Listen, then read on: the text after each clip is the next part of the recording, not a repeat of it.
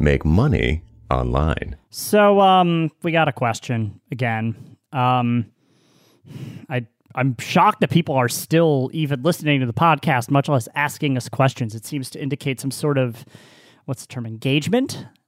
Um, and that's terrifying. Uh, and we're we're honored, but also um, stage an intervention. Okay, so here's the question: Have either of you ever attempted to make the leap from consulting to running a SaaS business or other type of online tech company? I'm referring to something that deals with lots of customers paying a little as opposed to a few clients paying a lot, ideally, as with consulting.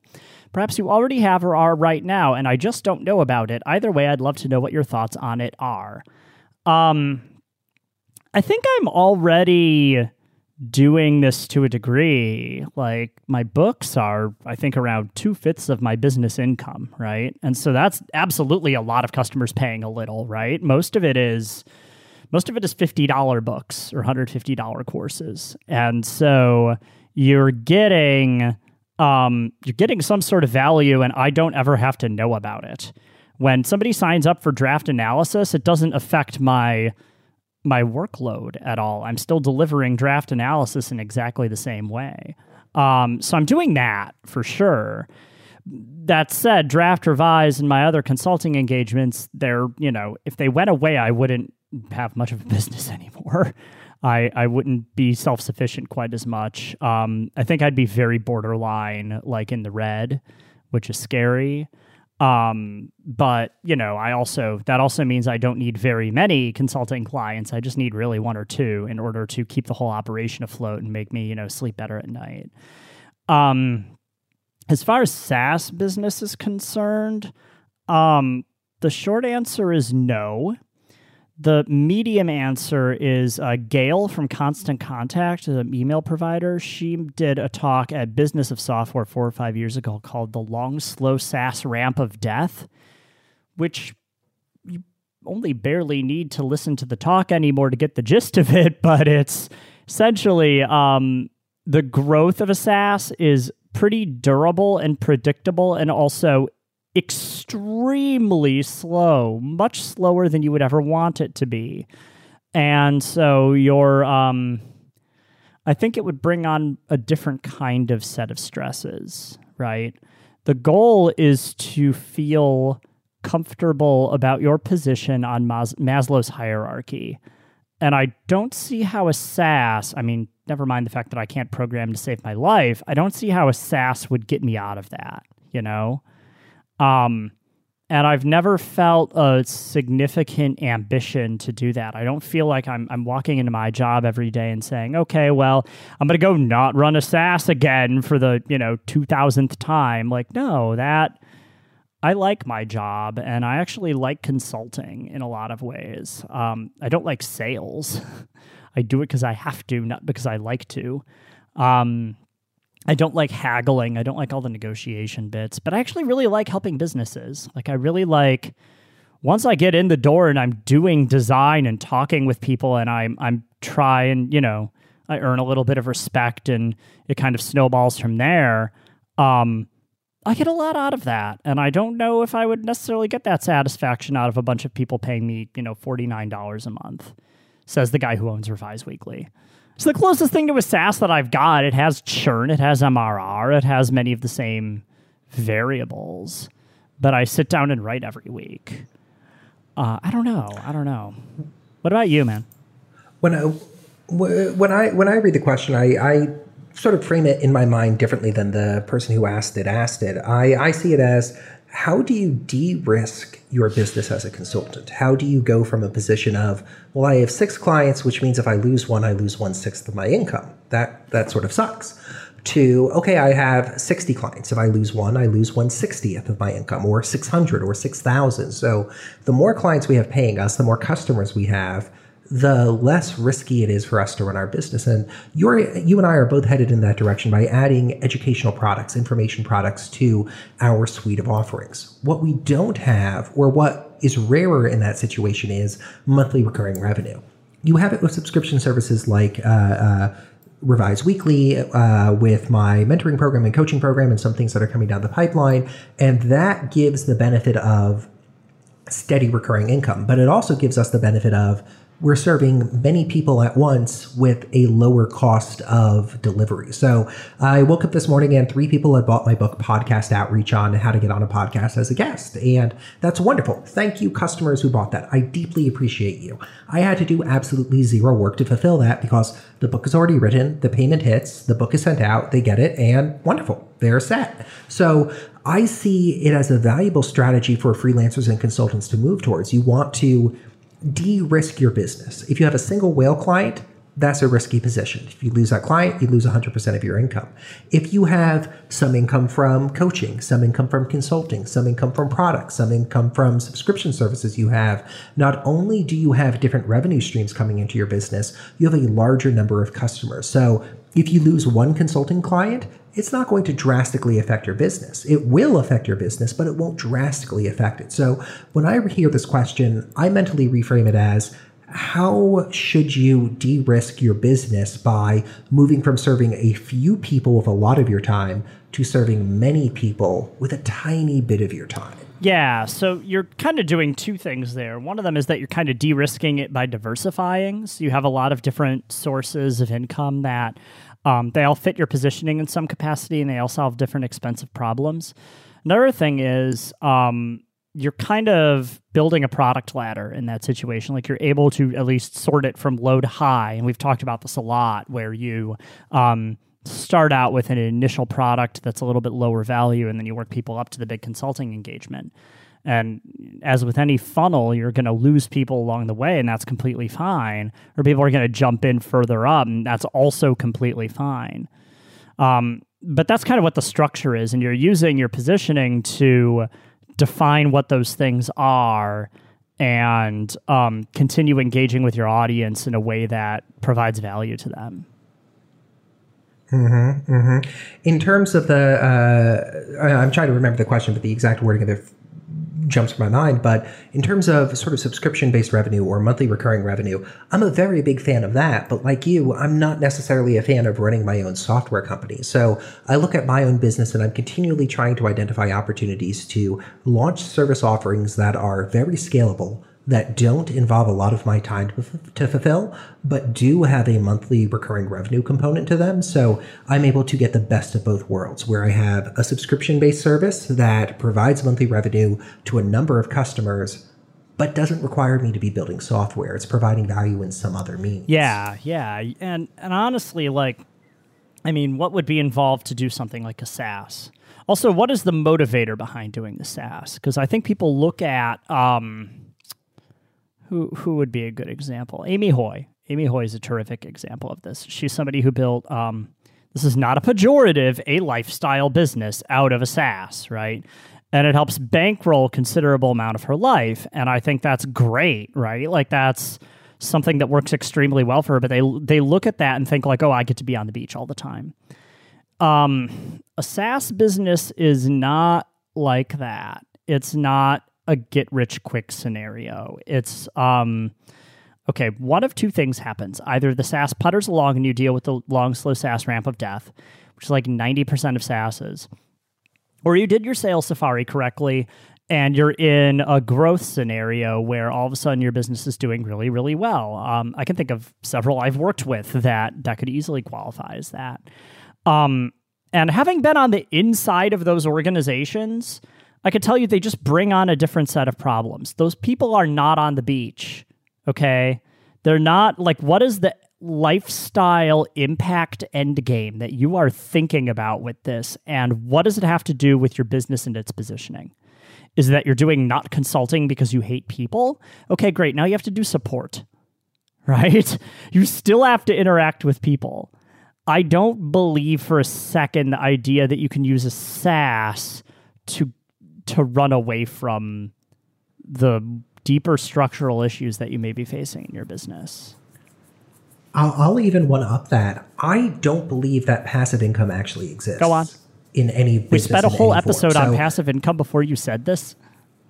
but but the way it's always framed, and like I, I've received questions about this recently, like I'm a consultant, I'm a freelancer, I want to add passive income to my business. What do I do? Well, it's not passive, you're still doing work in a sense. There's no there's no really, in my mind at least, conceivable vision of a business where you aren't doing any work, but you're still making money and it's just completely hands off. Maybe you have a huge team and you're it's supporting it that way, but then you have to manage it. It just seems like passive income doesn't really exist in the vision that so many people have of it. I'm going to start a SaaS. I'm going to get, you know, 500 customers. They're going to pay me $10 a month and I'm going to make 60,000 a year and I never have to do any work. Now you still have to do some support. Uh, Rails is going to upgrade on you. There's going to be security vulnerabilities. You're going to have feature requests. You're going to be dealing with business issues and still need to provide value to customers. You're still going to need to put in work, put in time. It's not actually going to be passive. It might be less time intensive than consulting or another channel.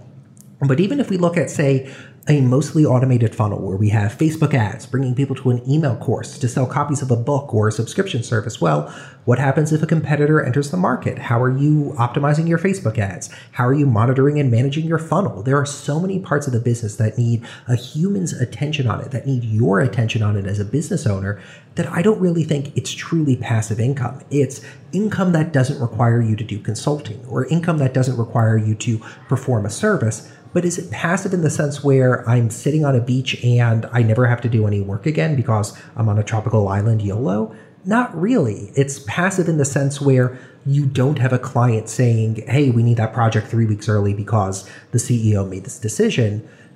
But it's it's it's not passive in like the dream of passive income that I think a lot of people have, where I'm going to be able to make money without doing any work. If you get to that point, it's after years of doing work. It's after a decade of growing the business to the point where it's self-sufficient in that way. Yeah, yeah. No, I, I couldn't agree more. So let's let's break down let's say somebody has paid you $20 for a thing you've done. First off, you're probably undercharging yourself. But let's look at the $20 and think about A, the work you're putting into it, B, the maybe production costs for it. So, okay, well, if you're getting it over credit card, then you're already losing like a buck 50 or something like that to credit card fees. So there's that.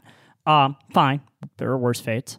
But you're also, okay, let's say uh, you need to record a podcast with your dumb friend sometimes. Okay, well, the amount of money that goes into this, we pay an editor. I've bought Audio Hijack. I uh, had to, frankly, pay for my internet connection. I had to buy the microphone that I'm talking into and the preamp and Yeah. all these things. Some of the- Very fancy microphones. it's a really fancy microphone and it's a really fancy preamp and you know it's a really fancy pair of headphones and all these things some of those are fixed costs okay? So maybe i'm going to spend a little bit of money up front and um, then i'll have the tool right? You don't have to buy a laptop every single time you want to use a computer so there's that. But you have to amortize the cost of buying a laptop every few years into the cost of running your business or you're not going to be able to afford the next laptop right? So there's that. Um, and those are your expenses, and you take that out and you have profit. Okay, well, how many books do I have to make to turn a profit?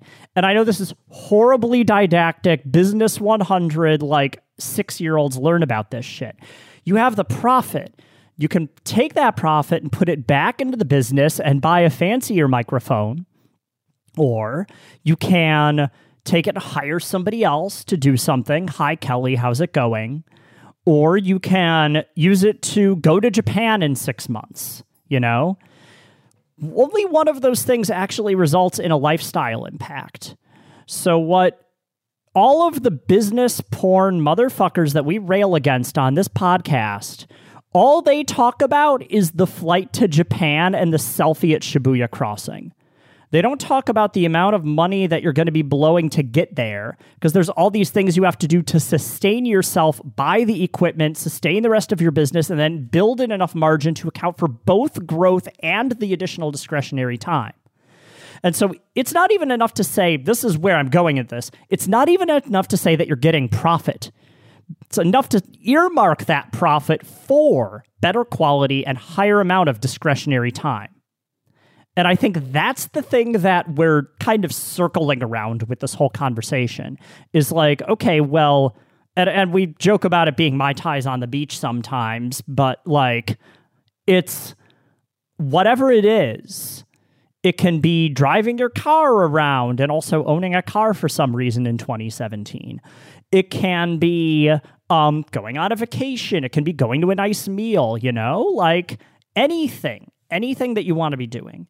And so I want to put a laser focus here on what you can do from business structural standpoint. That's basically what this entire podcast is about to improve the quality of life. Right? All you have to fucking care about is the quality of life. If you're running a 40 person business, great. Most people I know that run 40 person businesses are pretty stressed out though.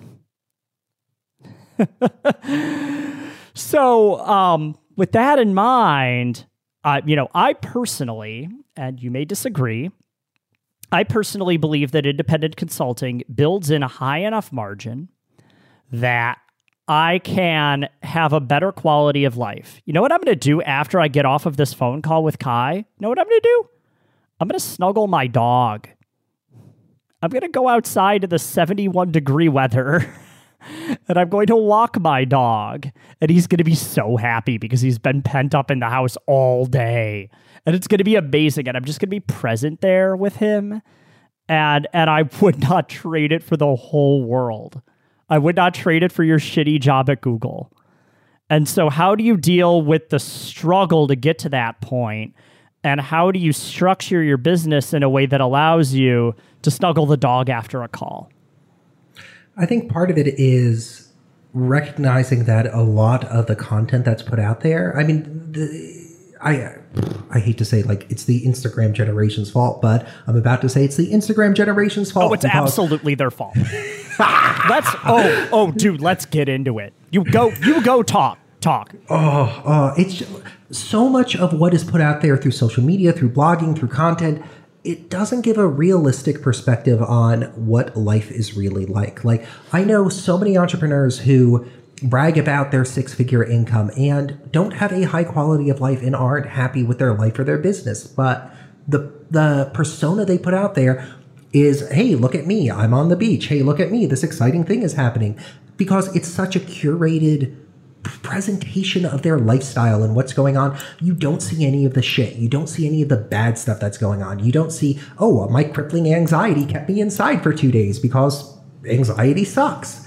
Well, that's never presented to the world. And the downside to that is it gives the false perspective that, hey, if you're running a business, you need to hustle harder. And if you feel tired or feel burnt out or feel depressed or feel anxious, sucks for you. Work harder and dig out of that hole, which isn't true at all. Like, I, I'm so angry at this generation that I'm part of because all we do is present this curated selfie to the world of how wonderful everything is, and it shoves the reality of sometimes life sucks, sometimes you're burnt out, sometimes you're depressed, sometimes you're anxious. It shoves those realistic parts of being a human, of running a business, of being an employee, whatever it is you do, under the rug and if you have any sort of stature or any sort of audience in the world and you're presenting this sort of false facade to them, all it does is make people think, wow, if I'm anxious or if I have depression or if I'm dealing with these issues, I must be broken. No, instead, it's it's you just seeing all this entrepreneur out there saying,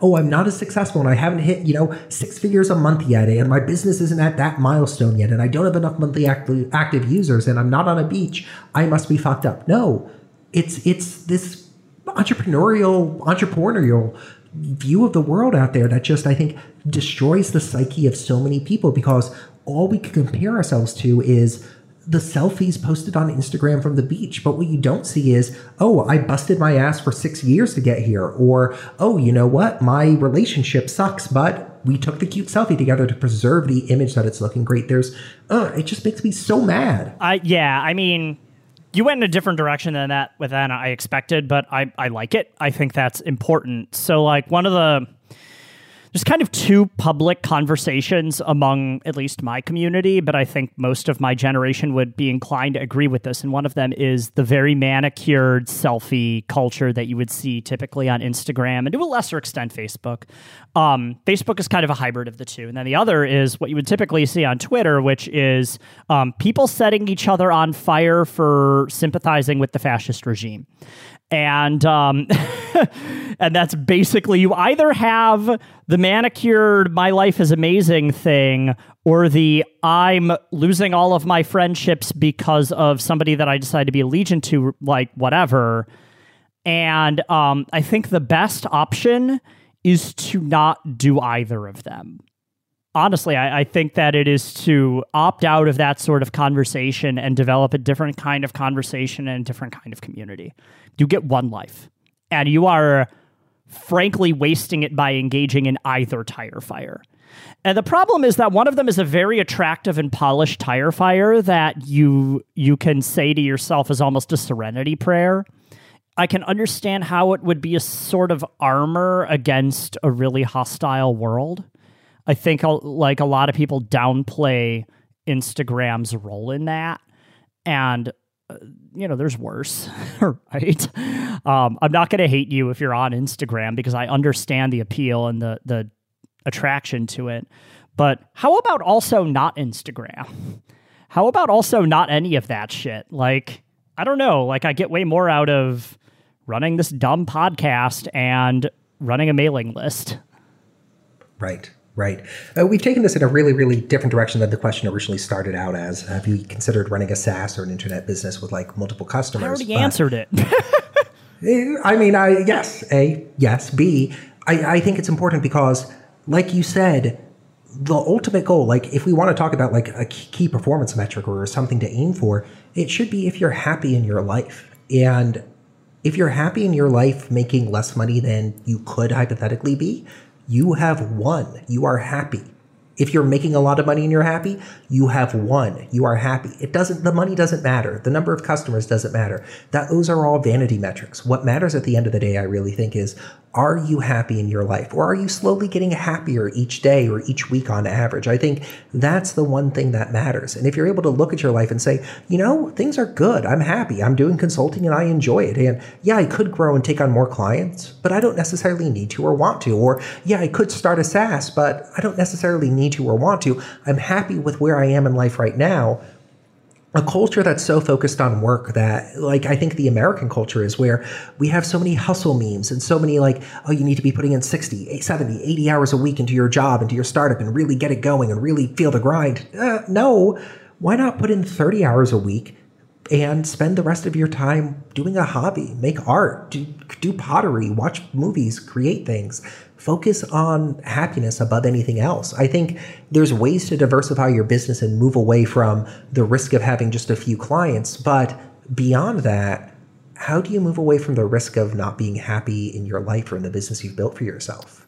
I I mean, I'm going to go back to Maslow's hierarchy again because I think that actually matters. Like the goal this is something that nobody tells you. The goal of being an independent you don't have anybody else providing for your basic needs food shelter um clothing like like you have to get those on lock first okay and I, I genuinely believe this. People probably think that I'm crazy.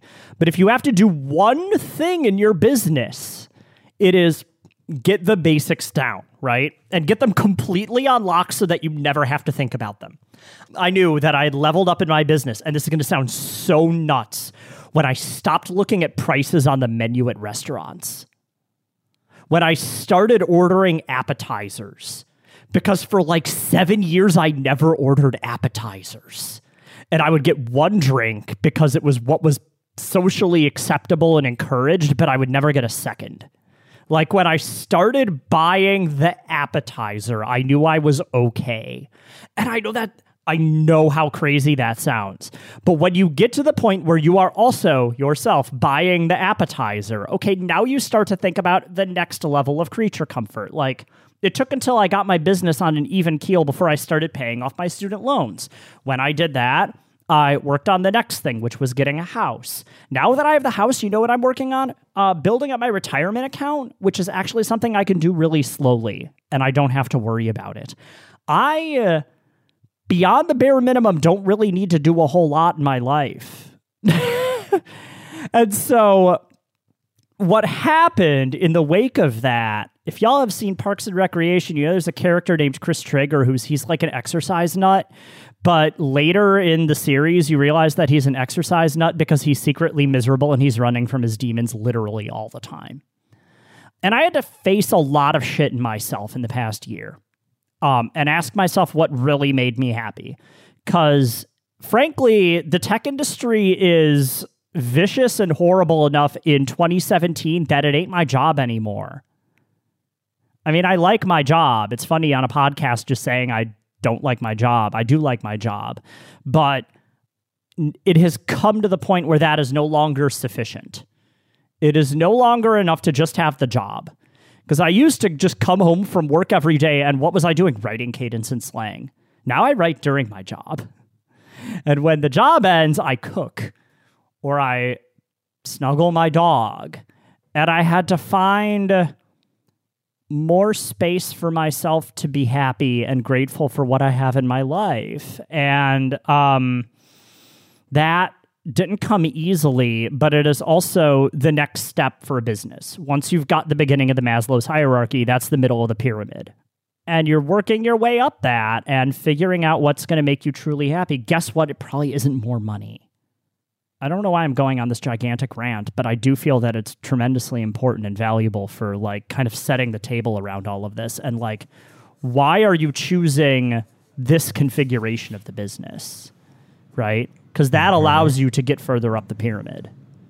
No, I completely agree with you. And I think that one of the things that isn't talked about a lot, but should be, is intentionally taking a pay cut to focus on new aspects of a business that interest you. oh, yeah. So let's talk about if, that like like sure so like i mean as i've made the transition from uh, uh, consulting to more of a focus on information products and educational products there definitely has been a step down in my income i could make more if i was focused more on consulting but i'm more interested in building something durable, something sustainable, thing writing and creating these products and creating these courses. That provides me with so much emotional joy and my coaching students that I get to work with. There's so much passion and happiness in my life because of that. I might be making less than I was when I was full time consulting, but I only have one life. And if I have to choose between, I can make more money, but I'm not quite that happy with the work I'm doing, or I can make a little less money and in a couple years it'll be making more money because it will grow and I'll be happier. I mean, I'm 31. I'm young. I have a long life ahead of me. I'm always going to pick option two because I want to optimize for my happiness in every single way I can. Right, right. Um, yeah, draft is probably going to make less in 2017 than it did in 2016. You know, mm-hmm. and I th- and there's nothing wrong with that. There is abs. This is and and I'm not even just saying there's nothing wrong with that because I'm secretly in my heart of hearts. I'm gonna like hang up this phone call and stare into the void while drinking Malort and listening to the Smiths. I actually genuinely think there is nothing wrong with that, full stop. I am not just putting on a face. And people have asked me this. They're like, Are you sure? I'm, yes, I'm absolutely sure. You know why? Because last year I had the biggest financial shock of my life by buying a half million dollar house. And, and I don't have that anymore. And so I don't need to go out and make $250,000. It's stressful and horrible. If it falls into my lap and I get a lot of really great opportunities and they fit into my life in a way that makes me feel comfortable, then I'll absolutely double down on this. Like I'm not I'm not against it if you give me more money. Lord knows I just took on a draft revise client an hour ago. right? Like that's happened. But, you know, I'm not gunning for it. That's not my benchmark. My benchmark is not perpetual growth. There's a guy, um, we've talked about Paul Jarvis a few times on the podcast, and he hasn't come up lately, which is unfortunate because he's been blowing my mind lately. Um, he talked about the idea of a minimalist business and as somebody who believes that Marie Kondo just recites a documentary, I could not agree more with the idea of a minimalist business.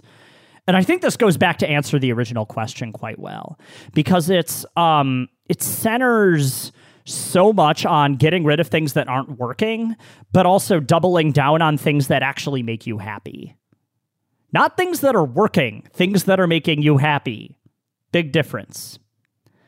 And and I think that matters quite a bit. Um, does that make sense?